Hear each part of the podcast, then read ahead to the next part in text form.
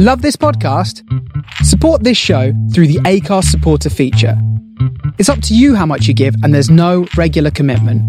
Just hit the link in the show description to support now. Ryan Reynolds here from Mint Mobile. With the price of just about everything going up during inflation, we thought we'd bring our prices down. So to help us, we brought in a reverse auctioneer, which is apparently a thing. Mint Mobile unlimited premium wireless. Ready to get 30, 30, bit to get 30, bit to get 20, 20, 20, bit to get 20, 20, bit to get 15, 15, 15, 15 just 15 bucks a month. So, Give it a try at mintmobile.com slash switch. $45 upfront for three months plus taxes and fees. Promo rate for new customers for limited time. Unlimited more than 40 gigabytes per month. Slows. Full terms at mintmobile.com. Many of us have those stubborn pounds that seem impossible to lose, no matter how good we eat or how hard we work out. My solution is PlushCare. PlushCare is a leading telehealth provider with doctors who are there for you day and night to partner with you in your weight loss journey. They can prescribe FDA-approved weight loss medications like Wegovy and Zepbound for those who qualify. Plus, they accept most insurance plans. To get started, visit plushcare.com slash weight loss. That's plushcare.com slash weight loss.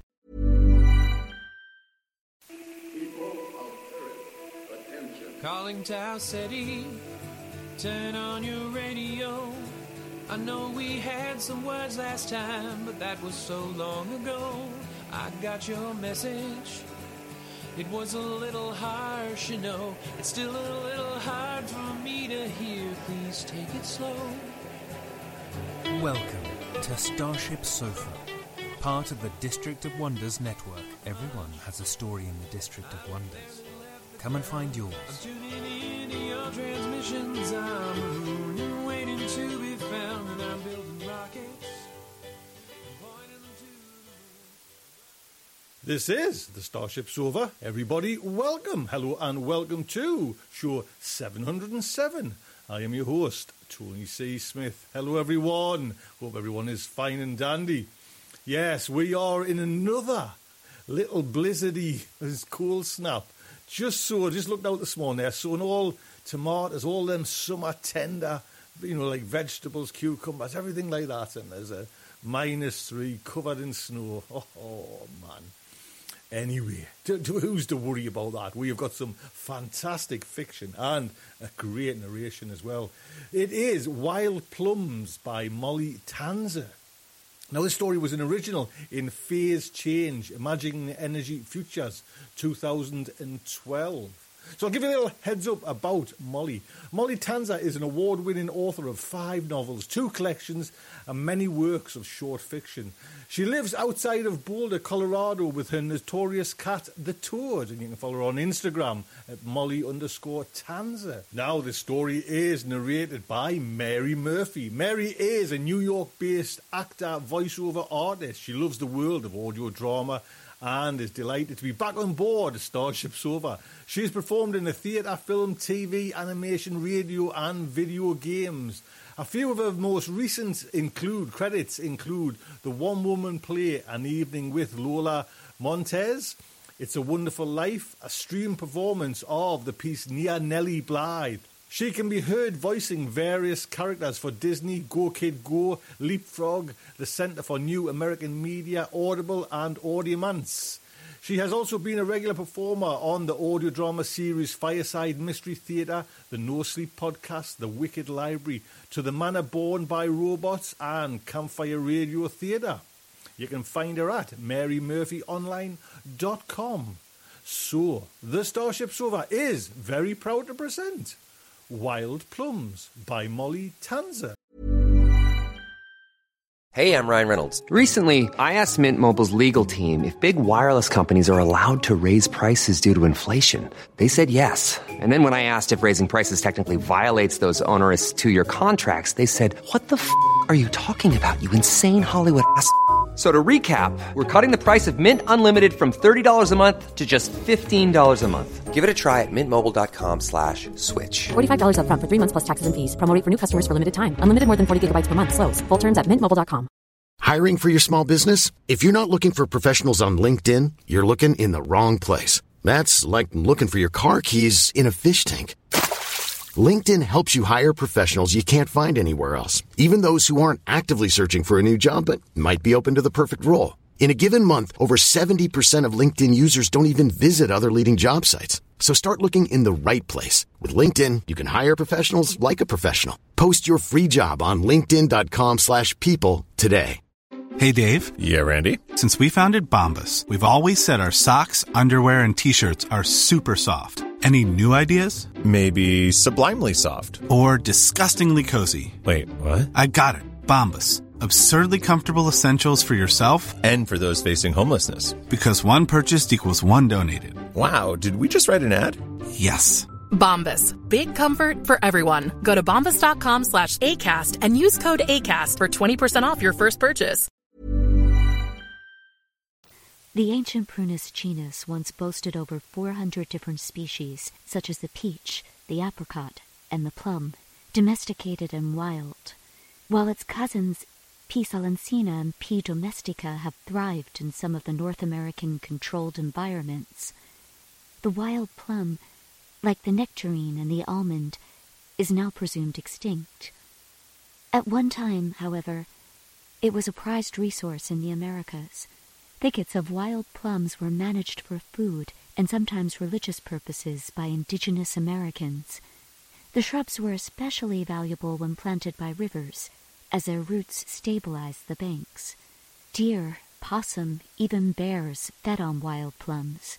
Decreasing numbers of these codependent seed dispersers during urban overdevelopment of the 20th century and the mass extinction events of the 21st contributed to their overall decline. Beset by invasives, ill served by rising global temperatures, their dwindling numbers were further reduced by the rapid spread of a parasite that affected the tree at the root. By the time the United States was dissolving to form NACE with Mexico and Canada, the once abundant wild plum had become nearly impossible to find. When ripe, wild plums ranged in color from peach blush yellow to dark purple, maturing in the late summer or early autumn. They were unpredictable, unlike our hybrids that thrive on routine. In Sphere 2, Really wild things of any sort don't stand much of a chance. Everything must submit to the cycle. The solar powered habitat and replacement environment is so precisely managed that every year between August 23rd and August 26th, the crickets start to chirp. They know as well as we do that we will start to feel autumn in the air on September 5th, just a bit before I, personally, prefer to give up on summer. By the equinox, we're all in sweaters.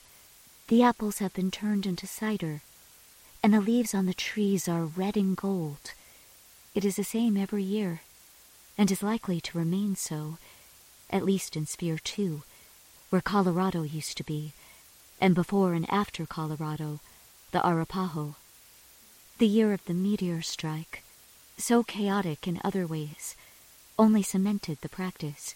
When the skies darkened and our solar dependent environment faced its first major threat, everyone gave up their power allotments for the good of the community. We all knew the consequences of irregularity. Many of us still remember what life was like before the sphere. I was young, but I recall plenty. Too much, maybe. Then, September wasn't autumn, nor did showers come in April like the archaic nursery rhyme. In the sphere, we have May flowers again. So we sat in the dark that year a lot, but the seasons came and went, and the trees survived, and we didn't starve. Afterward, everyone, everyone who mattered, agreed that this had only gone to show how right and necessary it was to maintain our level of regulation. If other controlled environments dealt with that year differently, I do not know. I have never been to the other spheres. In the remains of Arizona and California, or the wind run in the ruin of Texas, or the hydroelectric powered habitat in Cascadia, whose name I can never remember. I've never been anywhere, like everyone else I know. Once I entered the sphere, I never gone back out again. Until now, I mean. I pedaled my e-bike westward and a little north, toward the mountains. My touch tablet sitting in its little handlebar mount showed me a map. I was following an old road. All roads are old, but this one wasn't even used by resource management, as it didn't lead to anywhere with resources. Fires had claimed the forest of the Front Range, a blaze begun in one of the ever expanding camps of unhomed persons living outside Boulder during a particularly dry year. An entire city destroyed by its refusal to see itself. And though it was a fairly perfect prediction of what was to come for the former United States, like all oracles, it went unheeded. As I pedaled, I sweated. It was warmer than it ever got in the sphere even during high summer, and the ride was rough. The cracks in the ancient sun-bleached pavement were choked with weeds, and the tires of my e-bike were thin, intended for the sphere's springy moss-felt paths. The shadows grew long as the deep red sun dipped behind the mountains. I pressed on. I could still see clearly by the glow of my slug as it floated and bobbed in its little spherical vivarium beside my touch tablet. I'd drawn back the shade on its special solar cradle, and I was very comfortable trundling along in the puddle of its clear, bright blue-green light. The slug wasn't just a lantern. It powered my e-bike, my respirator, and my touch tablet, too. Its species-unique spectrum had been engineered to interact seamlessly with our solar tech. Resource Management brought them the year after the meteor strike, along with the mandatory trade allotments of cane and maple sugars, corn, smoked salmon, dried shrimp, coffee, hemp, wheat, and so on, that we received from the other controlled environments. We proudly gave over our peach preserves, elk, apple butter and cider, marijuana, wool, and beef in turn, in the quantities determined by NACE's Central Trading Authority. There was always a festival atmosphere at such times, but that year was a quiet one. The darkness had demoralized us. There were whispers, too, because our representative had come along unusually. We'd known something big must be afoot, because she usually stayed in the capital, in far-flung restored Powhatan Confederacy lands, communicating with her constituents via holo conference to save on resources and time. It caused quite a stir when she told us that the final electric truck contained something that we would receive without having to trade anything for it. She assured us that it was all fine. Genetically modified species 81-B, or the slugs, as they were colloquially renamed, had been developed by a team of the best scientists and engineers. She herself had voted for their creation and distribution in the fair assembly. GMS81-B was simply NACE's official answer to the meteor strike, something that befitted us all, and therefore was to be given freely to us all. There were plenty of precedents, for example, vaccines, other medicines, water, ethical energy. No one could profit off of what was necessary for life.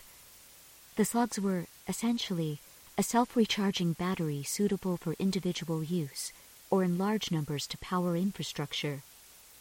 They were less efficient than actual solar, but the darkening of the skies had showed us all how any ethical energy source, even sunlight, might not remain perpetually abundant. The skies were dimmer now, and might be for some time. We had to adapt ethically. GMS81-B had no real intelligence, even less than that of the sea slugs they vaguely resembled due to their shared genetic history with some bioluminescent nudibranch species. They fed on algae that lived alongside them, and they could never become an invasive species as they were designed to live, happily, we were assured, in an artificial environment, one even more controlled than our own. Before it got fully dark, I wheeled my e-bike behind a thicket of scrub brush and located what looked like a reasonably flat patch of ground. There, I unrolled my sleeping bag. I'd done quite a bit of research on how to camp. I wanted to be prepared, and I've always been an avid reader. It was probably my bookishness that allowed all that research to be conducted, without attracting the attention of my reasonably friendly co-workers at Sphere 2's little art museum or my lover Orin. Oren was more than my lover, actually. He was my partner.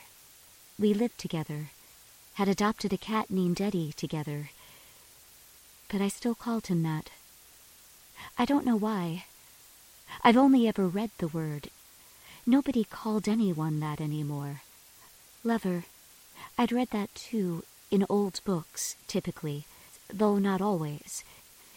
Different ones than those that contained information about correct campsite hygiene.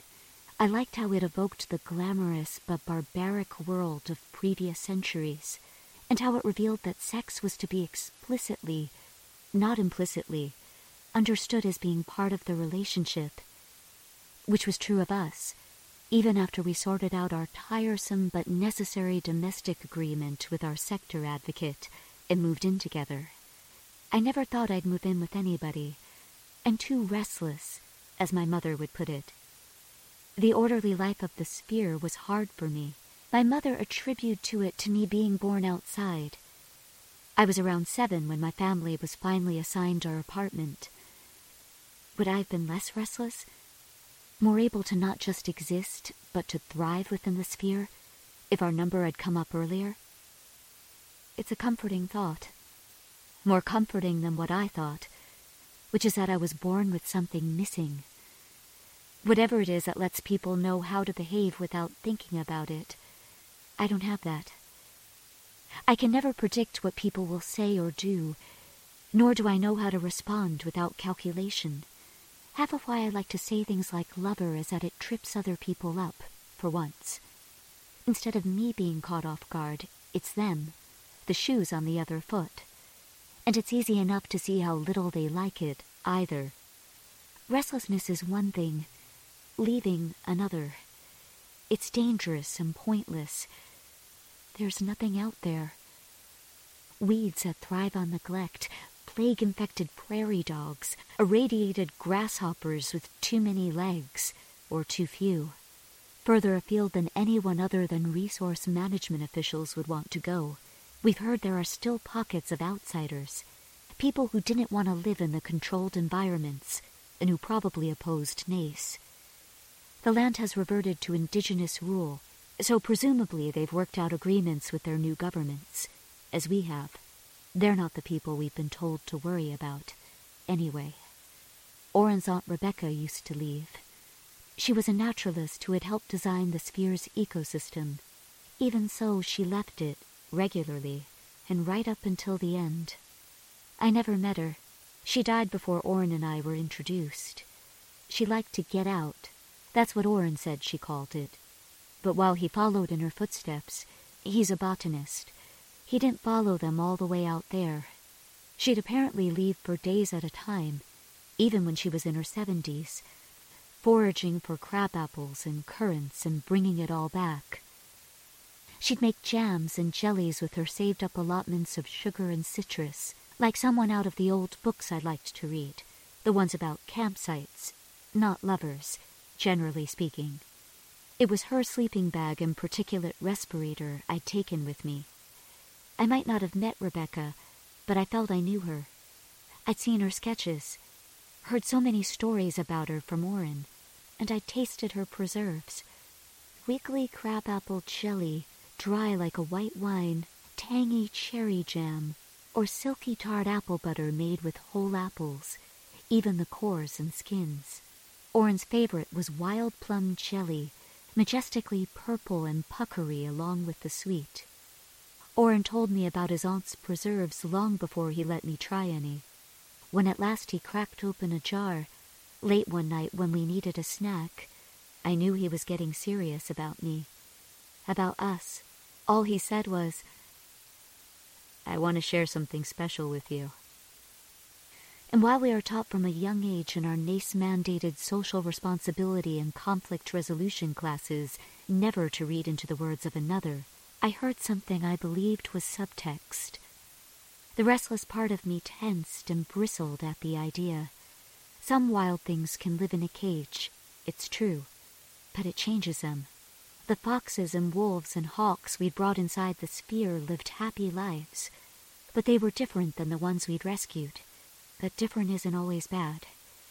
This sphere is enormous with multiple biomes, meticulously designed to be as unobtrusive and comfortable as possible for its inhabitants.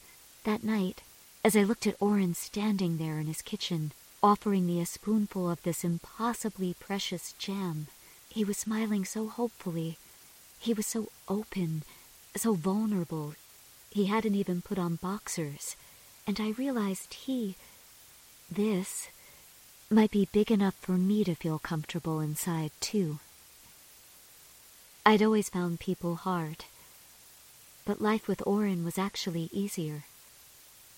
I went from not knowing what I wanted from our relationship to wanting to not ever mess up with him. That's why I can't explain what happened the day I dropped the last jar of wild plum jelly. I was paying attention, but still it slipped from my fingers. I grabbed for it. So did he. But Eddie was twining himself around our feet and we both missed, not wanting to step on the cat. The jar was one of the supposedly unbreakable kinds. Tempered glass, the lids they re-engineered to last longer. The kind the Trade Authority insist we use for preserving of our vegetable and fruit crops. Even so it broke. No, it shattered, sending glass and plum goo spilling out across the cornoleum floor of our kitchen. Orin had, at times, suggested I was a distractible individual, as he put it when he was being kind. Just completely out to lunch sometimes, is what he called it when he was feeling less patient. He wasn't wrong. I did tend to have my nose in a book. My touch tablet was another source of frustration. I'd be on it during a conversation, looking at whatever work stuff, a documentary, a game. Even so, I worked at the art museum. I was always careful with irreplaceable things. And Orin knew, at least I think he knew. I hope he knew. He said he knew. I was being careful. I had been totally focused on that stupid jelly, which we'd planned to eat on some scones I'd picked up with credits at the nice specialty bakery to celebrate Orin's promotion at work. Looking at the mess, he made a small sound I can't describe. I immediately said, I'm so sorry, as we were taught in conflict management class. I tried to remember the right way to say it all. That was my fault. I apologize. I was careless with something of yours, and. It's okay, he said, interrupting me. You weren't being careless. Accidents happen. And he smiled. His smile is what broke me. He'd lost something precious, but he was comforting me. He put his long arms around me, but for the first time it felt like a prison. I struggled against his embrace, but he didn't let me go, and eventually I submitted. When I did, he held me tighter. Never mind, he whispered. Let's clean it up and celebrate. My beast lips finally moved. I croaked. I just know how much it meant to you. How much she meant to you is what I couldn't say. It's okay. It can't be helped. I don't think he intended his words to devastate me, but there was just so much contained in that short sentence more than those NACE classes would want me to believe. I knew Orin had an obligation to communicate everything he wanted me to know, and it was my responsibility to listen to Orin's words, and the words alone. It can't be helped. That was true. But I heard the grief, not really for the jelly, but for the connection to his aunt. And more than that, solastalgia for a world gone for the waste, the biggest sin of our society. We cleaned up the mess, carefully rinsing the glass for recycling. The jelly goo went into the compost disposal. We opened another jar of something for the scones, and then we went to bed.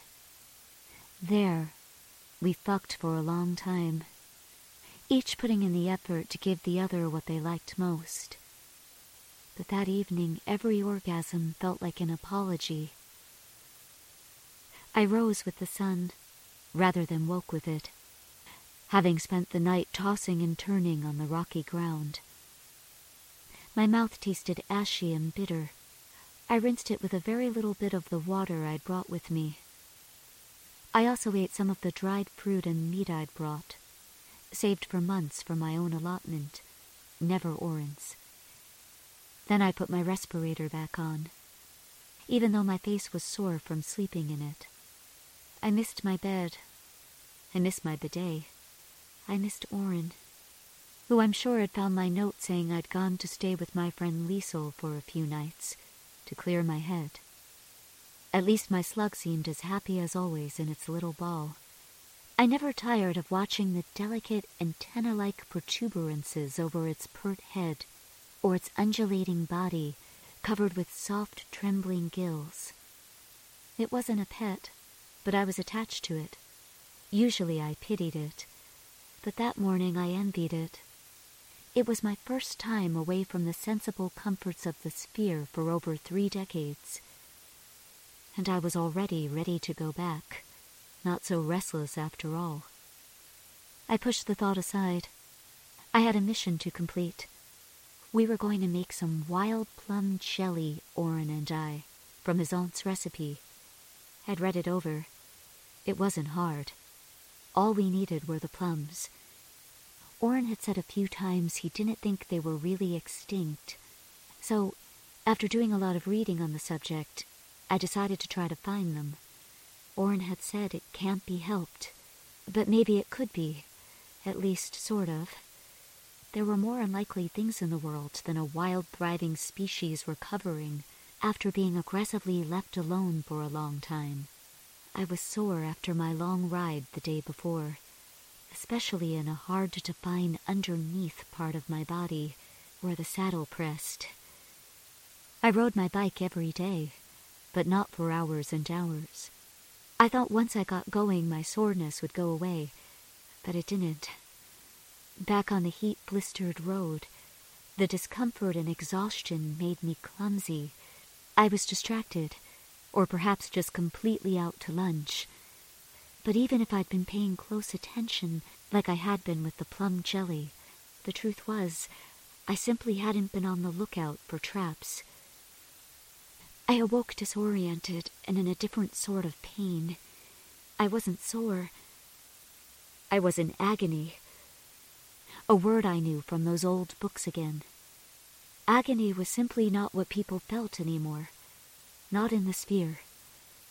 But I was no longer in the sphere and I was in agony, and I was pretty sure I was bleeding from the head. When I tried to touch the wound, I realized I was also restrained. I couldn't immediately remember what had happened. I had ridden all day, heading toward what had been the South Platte River, which was where Orin had said his aunt had foraged. I had seen something green, trees maybe, and picked up the pace excited by the sight after so much dreariness. But then I had hit something, something I couldn't see, and gone tumbling. When I'd realized I was going over, I grabbed for my slug and my touch tablet, curling myself around them to protect them. And then, as my mind surfaced, I became aware of a sound. When I focused on it, I perceived it was actually two sounds rushing water and a woman singing a song with words I couldn't quite understand. Trying to make sense of it brought me back to the situation at hand. I peeled open my gritty eyes and saw a woman in the light from my slug, which she was holding aloft. She was wearing my respirator, but I still recognized her. I'd seen her standing over me after my wreck, grinning without a lot of teeth. She had a lot of dirty brown hair, was thin to the point of seeming malnourished, and she was singing while weaving back and forth, doing a dance in her own spotlight. It was night time, and I was lying on a soft, damp river bank, not far from the churning water. There was a sweet smell to the air, sweeter than anything I'd smelled since leaving the sphere. Fresh water, greenery, and there was something else, too. The woman danced before a grim black cave in the river bank. It had a forlorn, eroded look to it, but the entrance had been kept open by a stand of wild plum trees, their roots half exposed. Even so, they were absolutely thick with plums, and so many had already fallen, turning purple and rotten in the mud. I burst out laughing.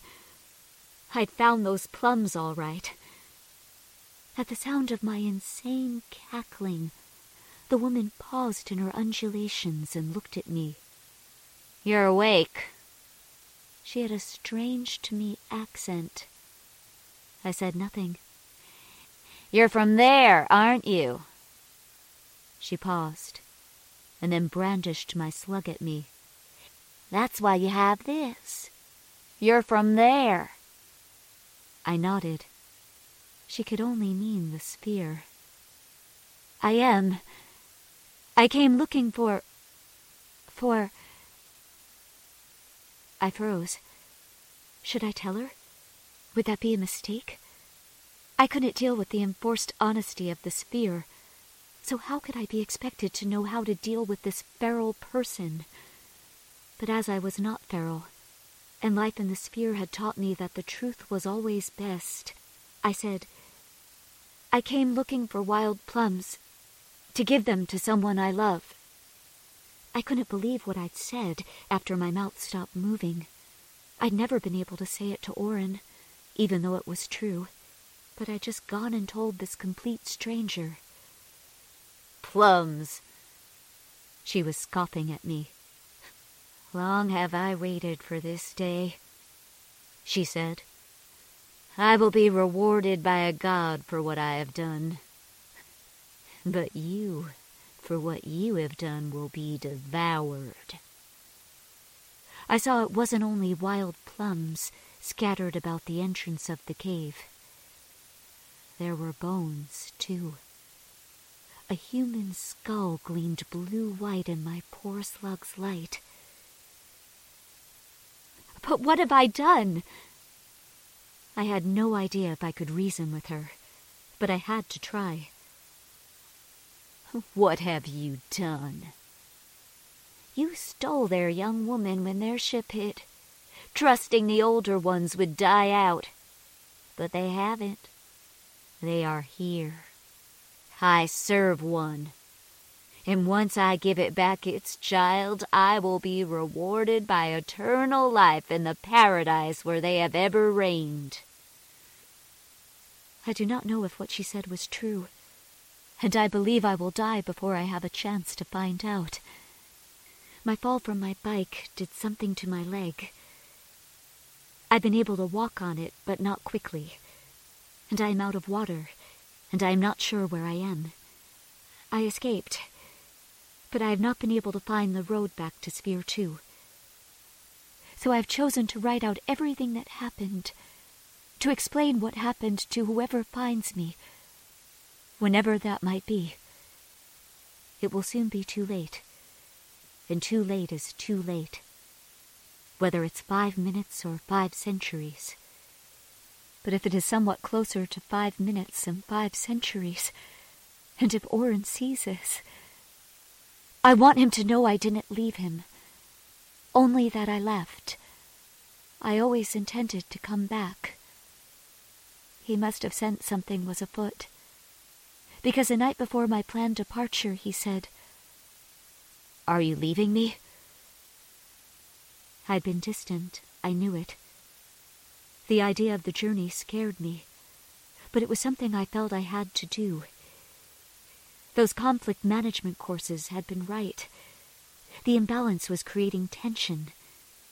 I had to repair what I damaged. But how could I when I destroyed something irreplaceable? I'm not leaving you, I'd said, telling myself I wasn't lying if I meant it as he meant it, but knowing I was lying just the same. A sin almost as bad as waste. He'd looked so happy I almost hadn't gone. But in the end, I needed to show him how seriously I took what I'd done. How seriously I took him. How much I cared about fixing what I'd broken so that it could keep going, so that it could last. So that if it didn't last, I wouldn't be remembered as the one who broke your aunt's last jar, but as something more than that. Something closer to you. Something closer to who I wanted to be for you. But now that I can't get back to you, Orin, I fear you'll only remember me as a liar. What eventually emerged from the cave looked exactly like my slug, and nothing like it at all. It was enormous, bigger than an ox. It did have the same shape as my slug, a dragonish face, a body like an aquatic pine cone, all fins and layers. But instead of emitting bright, beautiful light, it seemed to suck light into itself. I could barely see it. It was so dark, blacker than the night. I remember looking at it and thinking I'd been a fool to think I was missing something, when I'd never before this moment actually understood emptiness. The god itself, cried the woman. Snatching up my slug, she ran up to the creature and prostrated herself before it. Its tiny inverse presented like an offering. The creature made a sound that was not a sound, but like the stealing away of it. I wished I could cover my ears, but my wrists were still tied. I wanted to grab my slug and get out of there. I wanted to run and abandon it. I wanted a lot of things I couldn't have. I have returned your child unto you, O far-flung one, said the woman. I am ready for your promised reward of eternal life in your celestial court. I have. I never found out what else she'd done. The creature lunged at her, and my slug went spinning away in its sphere, landing close to the river with a sharp rap that made me cry out. The slug's glass was the same type as those jars, supposedly unbreakable, but I knew better and I didn't like how the poor thing's light had dimmed on impact. Cracked or not, the sphere was in danger of being swept away by the river. I started inching toward it, wriggling my way like a worm. As I did, I saw the creature fall upon my captor. She screamed, and I looked away, and I heard a crunch. When I got to my slug, I nudged it away from the water with my chin. As I did so, in its light I spied a rock that looked sharp. Wiggling around, I grabbed it and managed to saw through my bonds, wrist then ankle. When I was finally free, I turned to my slug, picking up the spear to inspect it. It didn't look well. It was much dimmer than usual, and though it had never possessed much effect, it seemed listless. There was nothing I could do for it so I held it tightly to my chest and cried for a long time, for a lot of reasons. At some point I realized the other slug, the black one, had joined me. It had finished its grim feast and seemed anxious about the little one in my arms. I presented it to the big one, unsure if I was terrified or hopeful, but all it did was touch its nose to the glass, and the little one's light strengthened again. I said thank you, because I didn't know what else to do, as it slunk away into the darkness of its cave, leaving me alone, but alive, without any idea if it had understood me or not. There was nothing left for me to do but to gather up some wild plums in the tatters of my jacket and guess at which way to limp. I tried to remember anything I'd read about celestial navigation, but the stars were of no help to me. I didn't even know if I needed to keep the mountains to my left or to my right. The place that woman had taken me might have been the South Platte River or the St. Vrain Creek. Or it might not have been. I will probably never know. Even were my leg in better shape, I could not find my bike, and Rebecca's respirator broke during all the chaos by the riverside. At least I have it all written down now, and if I die, I do not die alone, for I'm with my dear slug, shining bright as ever, keeping me company as it keeps my touch tablet charged. But what really comforts me is knowing I'll be found. I am certain of it. It's impossible to work in a museum or to love books and not trust that fragile things can survive.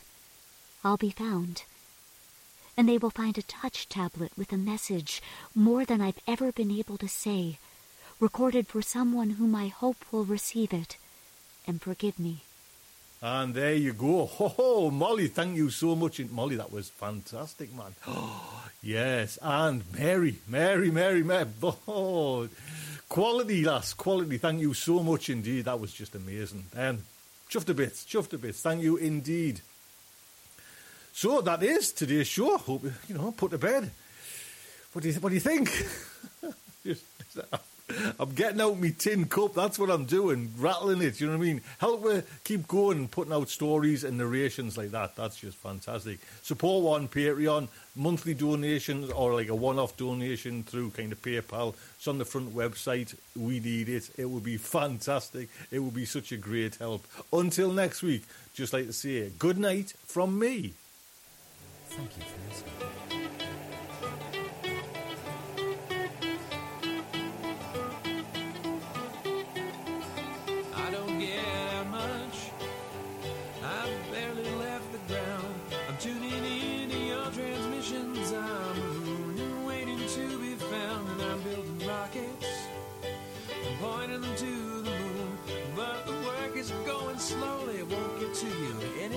Soon. Can you reach me? Is my signal getting through? Turn on your radio. I wanna talk to you.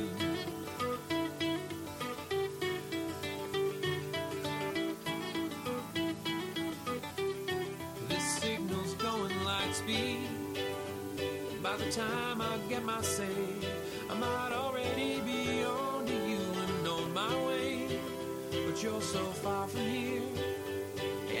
best I'm moving slow. So I'm waiting on your call at home with nowhere to go. Can you reach me? Is my signal getting through? Turn on your radio. I wanna talk to you. I wanna talk to you.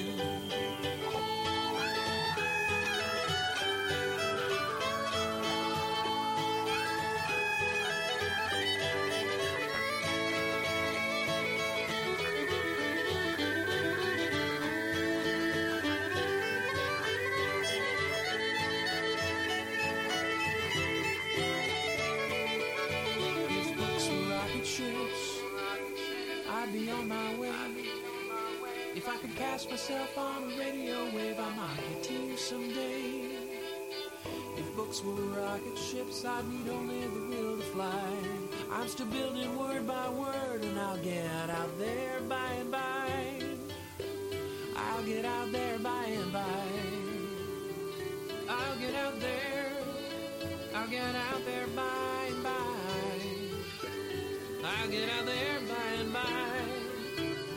I'll get out there,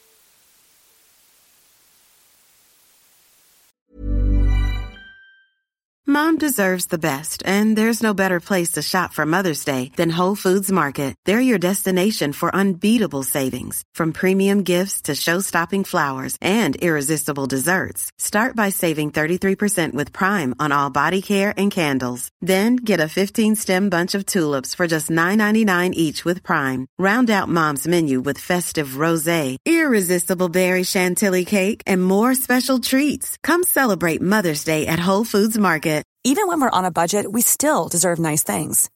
Quince is a place to scoop up stunning high-end goods for 50 to 80% less than similar brands. They have buttery soft cashmere sweaters starting at $50, luxurious Italian leather bags, and so much more. Plus, Quince only works with factories that use safe, ethical, and responsible manufacturing. Get the high-end goods you'll love without the high price tag with Quince. Go to quince.com slash style for free shipping and 365-day returns.